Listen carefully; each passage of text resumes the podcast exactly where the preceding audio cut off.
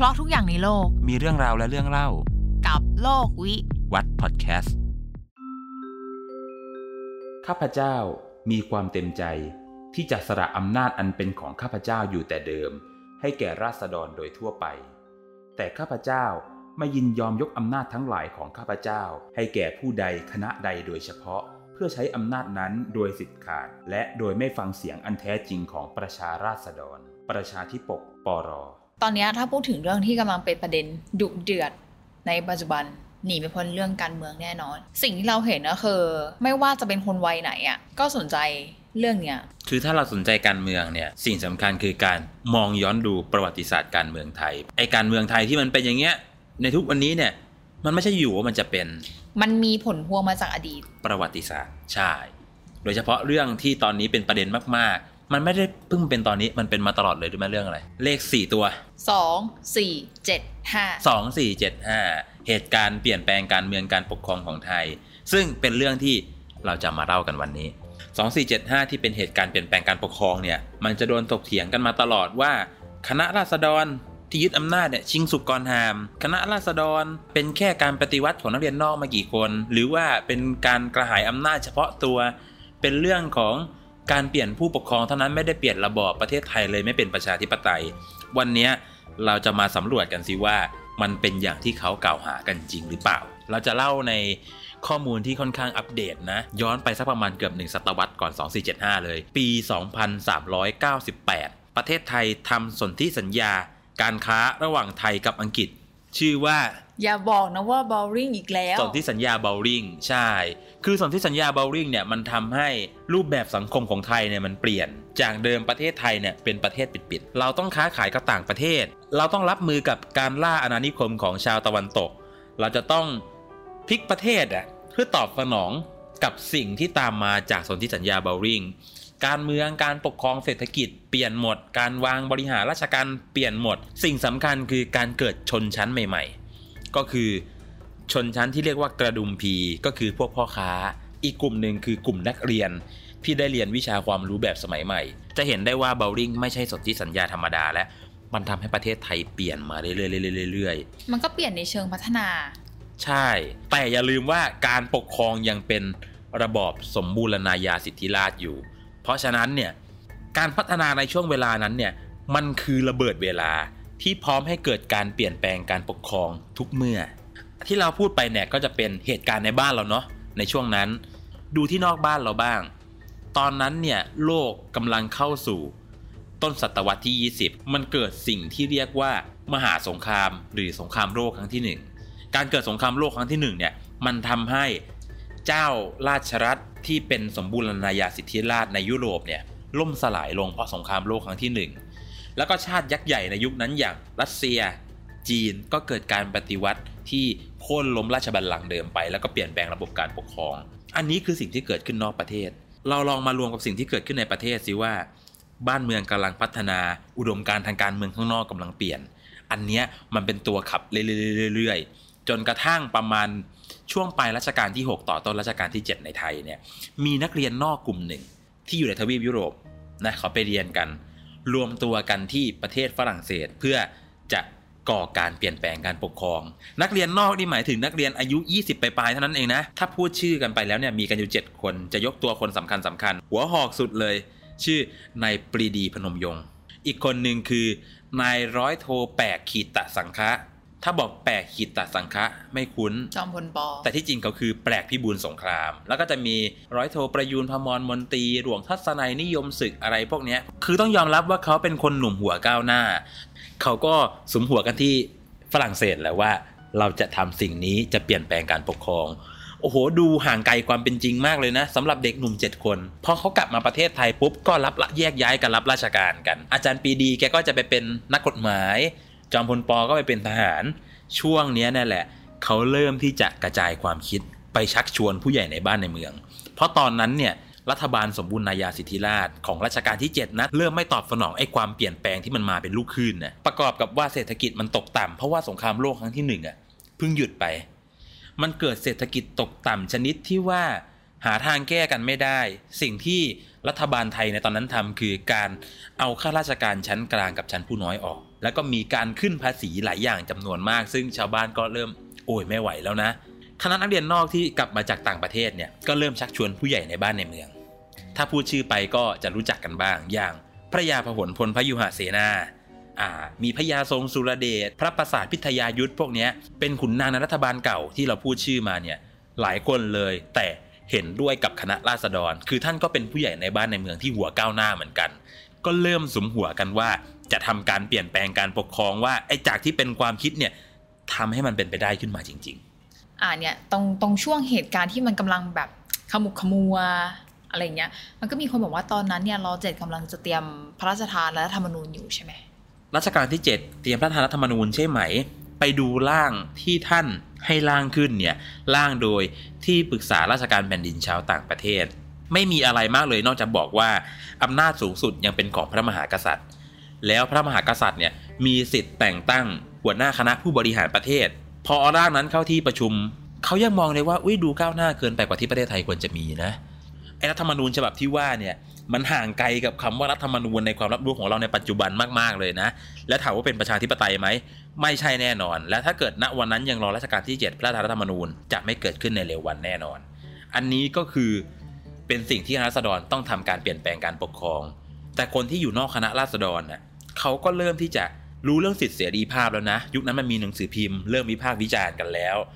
หรือแม้กระทั่งคนที่เขียนนิยายเรื่องหนึ่งก็คือเสนีสาวพงศ์ที่เขียนเรื่องปีศาจเขาบอกว่าในห้องเรียนของเขาเนี่ยครูเริ่มพูดแล้วนะว่า สิทธิเสรีภาพมันคืออะไร คนเริ่มรับรู้กันแล้วว่าบ้านเมืองต้องถึงข่าวเปลี่ยนแปลง แล้วตอนนั้นคณะรัษฎรเนี่ยเขาทำการยึดอำนาจได้ไง อย่างที่เราเล่าไปเลยว่ายึดอำนาจเนี่ย เขามีแค่กลุ่มนักเรียนนอกไม่กี่คน แล้วก็กระจายกันหาสมัครพรรคพวกเนี่ย ก็มีสมาชิกคณะราษฎรอยู่ประมาณเกือบร้อยคน ฝั่งที่เป็นนายทหารเนี่ยก็จะมีทั้งทหารบกกับทหารเรือ แต่ทหารเนี่ยสามผู้ใหญ่หลักเลยที่เรียกว่าสามทหารเสือคณะราษฎรเนี่ยคือพระยาพหลพลพยุหเสนาตำแหน่งคือเจเลกองทัพบบกพญาทรงสุรเดชอีกคนหนึ่งตำแหน่งเป็นอาจารย์ มีคนเดียวที่มีทหารในมือคือพระยาฤทธิ์อัคเนเป็นผู้บังคับการกรมทหารปืนใหญ่ที่หนึ่ง ซึ่งมีทหารแค่สองกองพันแล้วจะไปงัดข้อกับพระปกเกล้าซึ่งมีทหารอยู่ทั่วประเทศราะฉะนั้นต้องใช้สมองเข้าไปช่วย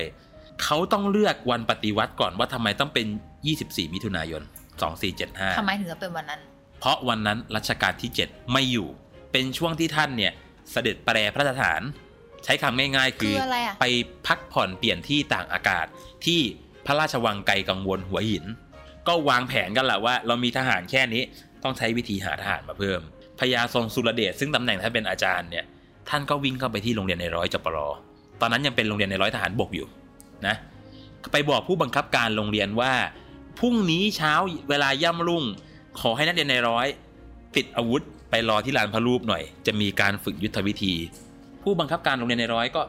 ไม่น่ามีอะไรกก็บอกนักเรียนในร้อยพรุ่งนี้เช้ามืดไปที่ลานพระรูปนะทำให้ตอนเนี้ยได้นักเรียนในร้อยมาสมทบแล้ว พอไหมยังไม่พอ เช้ามืดวันที่ 24 มิถุนายนพระยาพหลยศแกใหญ่นะแกเป็นพันเอกใช่ไหมแกก็อาศัยลูกมั่วเลย เดินเข้าไปที่กรมทหารกรมหนึ่งซึ่งแกเนี่ยไม่ได้เป็นผู้บังคับบัญชานะ แต่แกก็เปิดประตูเข้าไปเอะอะโวยวายบอกเฮ้ยเกิดกบฏรีบติดอาวุธออกมาเร็ว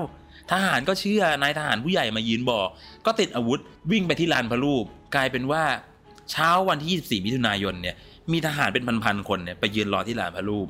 พญาพหลก็อาศัยจังหวะนั้นอ่านแถลงการยึดอำนาจ แล้วก็ถามว่าใครจะเอาด้วย ณวินาทีที่ประชาธิปไตยมันคุกกุ่นอยู่แล้วอะทุกคนร่วมหัวจมท้ายมายืนที่ลานประรูปแล้ว ก็เอาด้วยกับพญาพหลแล้วก็กระจายกันเข้าจับกลุ่มเจ้านายกับขุนนาง ไว้เป็นตัวประกัน แล้วก็ส่งคนไปเจรจากับรัชกาลที่ 7 ที่พระราชวังไกลกังวล ซึ่งรัชกาลที่ 7 ก็ยอมรับว่าเกิดการปฏิวัติเปลี่ยนแปลงแล้วนะ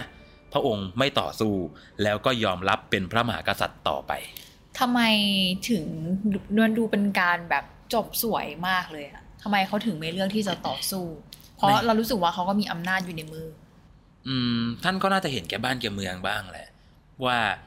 ถ้ามันถึงคราวต้องเปลี่ยนแปลงมันก็คงต้องเปลี่ยน แล้วถ้าเกิดถามว่าถ้าเกิดพระองค์สู้ล่ะ มันก็จะเป็นสงครามกลางเมือง คนไทยด้วยกันมาเสียเลือดเสียเนื้อเพราะฉะนั้นยอมรับเป็นพระมหากษัตริย์ในระบอบใหม่ดีกว่า มันทำให้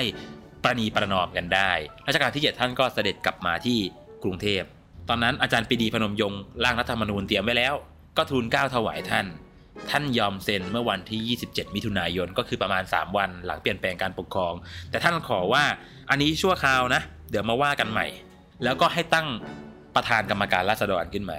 ซึ่งต่อมาจะเป็นตำแหน่งนายก โดย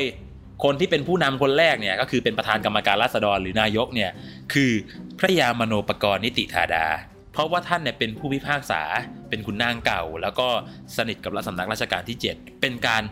คอมโพมายกันว่าคณะรัษฎรยึดอำนาจมาเนี่ยไม่ได้ว่าจะเอาอำนาจไปที่ตัวเองนะ ก็ยังยอมให้คนของระบบเก่าเป็นผู้นำนะ รวมถึงสมาชิกสภาผู้แทนราษฎรชุดแรกที่มาจากการแต่งตั้งก่อนเนี่ย ส่วนมากก็จะเอาขุนน้ำขุนนางในรัฐบาลเดิมเข้ามาเยอะ พอจะร่างรัฐธรรมนูญฉบับถาวรกันเนี่ย อาจารย์ปีดี ก็ร่วมกันร่างกับขุนนาง ของรัชกาลที่ 7 จนรัฐธรรมนูญฉบับถาวรสำเร็จประกาศใช้เมื่อวันที่ 10 ธันวาคม 2475 ซึ่งจะกลายเป็นวันรัฐธรรมนูญมาถึงปัจจุบัน ถ้าใช้คำแบบยุคนี้ก็คือกลิ่นความเจริญมาแล้ว ได้กลิ่นความเจริญแล้ว ได้กลิ่นความเจริญแล้ว มีแต่ไหม แต่สิ แต่เยอะเลยแหละ แต่รู้ไหมว่าสุดท้ายจริง ๆ คณะราษฎรสร้างประชาธิปไตยไม่สำเร็จ เพราะหลายเรื่องเลยอะแล้วลอกแรกเลยก็คือในายปรีดีพนมยงค์ก็ร่างเขาโครงเศรษฐกิจขึ้นมา โดนหาว่าเป็นคอมมิวนิสต์ก๊อกสองเกิดกบฏบวรเดชคือพยายามล้มล้างการปกครองของคณะราษฎรก็ไม่สำเร็จสุดท้ายคณะราษฎรดันแย่งอำนาจกันเองอืมพอแยกอำนาจกันเอง กลุ่มอำนาจเก่าก็เริ่มฉวยโอกาสได้ คราวนี้ก็เกิดการปฏิวัติทั้งปี 2490 แล้วก็ปฏิวัติปี 2500 อันเนี้ยมันจะทำให้รากฐานของคณะราษฎรเนี่ย หายวับไปเลย แล้วประเทศไทยจะโดนปกครองโดยทหาร ตั้งแต่ปี 2500 ไปจนถึงปี 2516เนี่ยจนเราเกิด 14 ตุลาเนี่ยประเทศไทยถึงจะกลับมาเป็นประชาธิปไตยอีกครั้งหนึ่งอันนี้ก็คือเรื่องราวอันน่าเศร้าและวน loop ของประวัติศาสตร์การเมืองไทยอ่าโอเค จบอันนี้ part ต่อไปเนี่ย เราจะไปเล่าเรื่องที่คนเถียงกันมาตั้งแต่ ตอนนั้นอะจนถึงตอนเนี้ยยังเถียงกันไม่จบเกี่ยวกับ 2475 มันมีเรื่องอะไรบ้างเราเล่ากันไปทีละเรื่อง ก็สำหรับคำถามที่ชอบถามกันว่าคณะราษฎรชิงสุกก่อนหามหรือเปล่า รัชกาลที่ 7 จะให้ธรรมนูญอยู่แล้ว ก็ไปรีบทำอย่างนั้นก่อน ก็เป็นต้นตอให้การเมืองไทยสะดุดมาจนถึงปัจจุบัน ผมถามง่ายเลย เราเล่ากันไปแล้วด้วยเรื่องของประวัติศาสตร์เนี่ยคณะราษฎรไม่ได้เกิดขึ้นเพราะวันที่ 24 วันเดียว มันเกิดขึ้นเพราะเหตุการณ์เกือบร้อยปีก่อนหน้าเป็นระเบิดเวลามาเรื่อยๆ มันไม่มีใครฝืนและทนการเปลี่ยนแปลงได้ ร่างธรรมนูญฉบับที่รัชกาลที่ 7 เตรียมพระราชทาน มันก็ไม่ใช่สิ่งที่เราเรียกว่าประชาธิปไตย ส่วนคำถามที่บอกว่า อ๋อ เพราะชิงสุกก่อนหามไงไม่พร้อม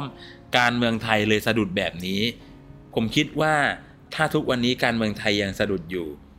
โทษปัจจุบันดีกว่า อย่าไปโทษสิ่งที่เขาทำเมื่อ 91 ปีที่แล้วเลย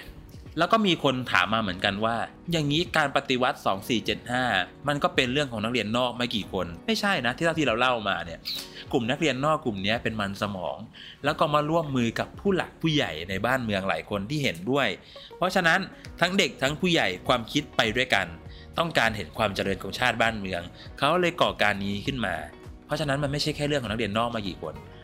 กระทั่งปัญญาชนในยุคนั้นหลายคนก็เอาด้วยเหมือนกัน ถ้าไม่อย่างนั้นมันคงไม่สามารถทำได้ถึงขนาดนั้นหรอก ใช่ มันไม่สามารถทำได้ขนาดนั้นหรอก มันคือการปฏิวัติชนิดพลิกแผ่นดินนะ แต่ต้องก็ต้องยอมรับว่าผู้ใหญ่ในยุคนั้นก็ผู้ใหญ่หัวก้าวหน้า เพราะว่าหลายท่านก็เคยเรียนต่างประเทศมาก่อนเหมือนกัน อย่างที่บอกแหละ มันสะสมกันมาก่อนหน้านั้นเป็นร้อยปีอะ ใช่